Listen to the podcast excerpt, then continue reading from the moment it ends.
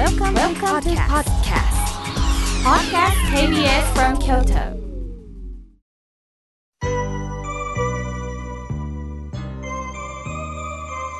さあ、ここからはたくさんのメールをいただきましたので紹介させていただきます。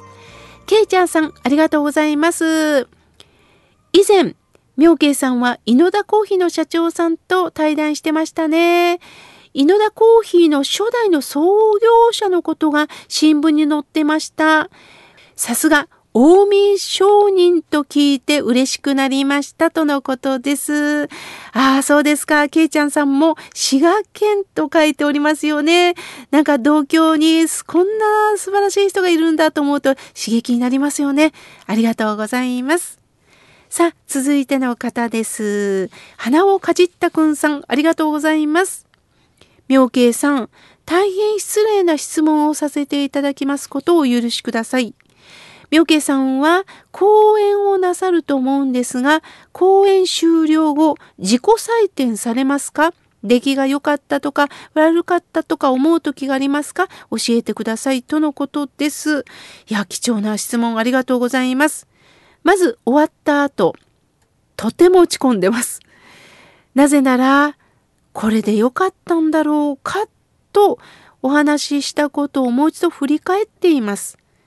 もちろん、あの、感想をいただくこともありますし、あの、その場に、あの、知り合いの僧侶の方が来られていたら、お声を聞くこともあります。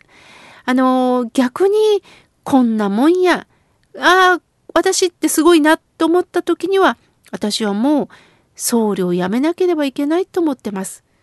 やはり、完璧に伝えられるというのは傲慢でしかありませんし、これは自分の思いを伝えてるんであって、私の仕事というのは仏法を伝えるということです。そこに自分の生活も照らし合わせて伝えることもありますが、中心は仏法を伝えているということ、これを外してはならんな、それを忠実に伝えられてるのかなということを思ってます。ただ、批判とかいただく中に、あなたが完璧じゃないのに何を伝えられるの？というのは、これはあってはならないと思います。よく完璧じゃない人が何を言ってるの？っていう方もいるんですが、人間は不完全なんです。そこから自分自身の反省を踏まえながら、うなだれながら、こういうことなんですよね、と皆さんに呼びかける姿勢が私は大切なんだなと思っております。貴重な質問をありがとうございます。さあ、続いての方です。えー、お名前が書いておられませんね。妙慶さん、いつも日替わり法話も本も拝聴させていただいております。特に講談社から出た心の荷物を下ろす108の知恵は私の宝物となっておりますとのことです。ああ、そう言っていただいて本当に嬉しいです。私が初めて出させていただいたね、本なんですよ。ぜひ手に取ってみてください。続いての方です。未亡人さん、ご無沙汰しております。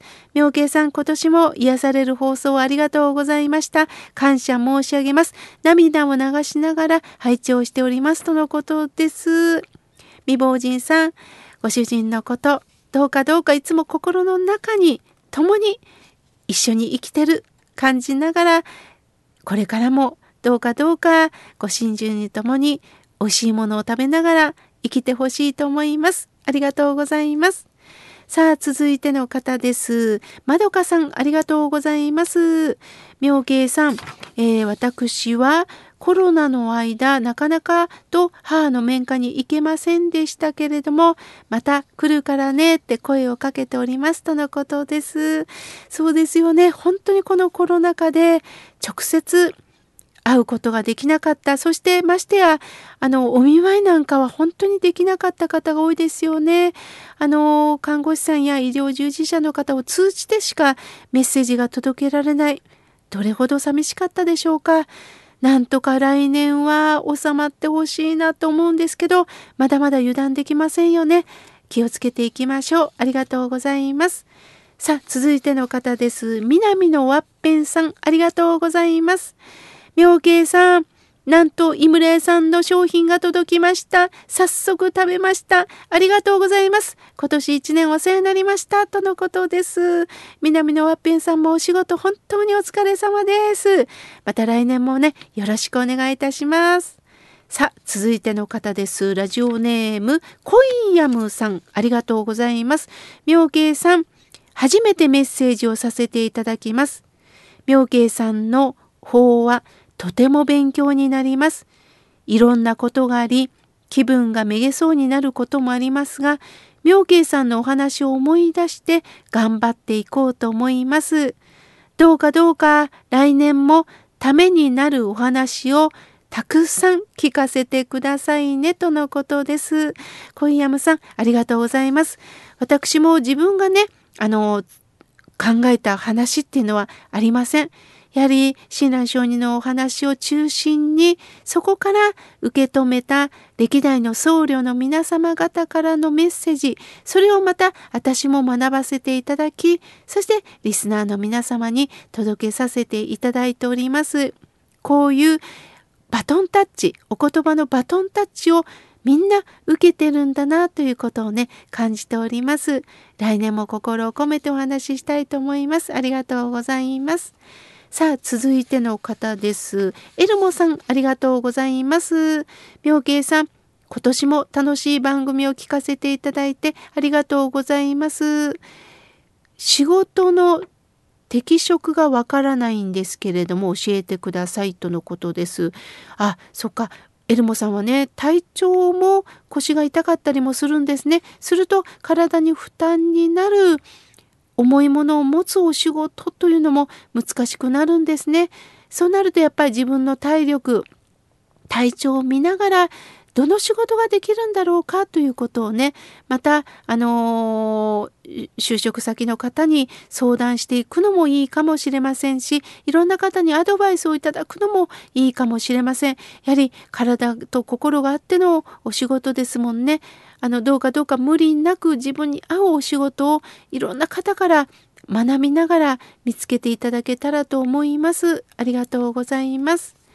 さあ、続いての方です。おはがきをいただきました。えー、まずはじめにラジオネーム、いわしぐもさん、ありがとうございます。どこかの知事さんが不適切な発言をしたり、コロナ禍の中に、えー、旅行に行ったりという報道を来て、どうしてなんですか？と言いたくなりますとのことです。ああ、そうですね。もう私もやっぱりどうしてもそういう立場になるとどうなるんですかね。なんか指導者の立場になって本当のことが見えなくなる人もいるかもしれません。ほとんどのね、お偉い方は注意をなさってるんですが、ちょっと、あのー、天狗になってしまったり、こう、足元が見えなくなってしまうことは、あの、きっと私もその立場になると、あるのかなというふうに一言ではないなと思います。だからこそ、しっかり足元を見ながら、うぬぼれたらあかん、うぬぼれたらあかんっていうことをね、考えながら生活しなければいけないんですよね。岩しぐもさん、ありがとうございます。さあ、続いての方です。えー、大阪の京子さん、ありがとうございます。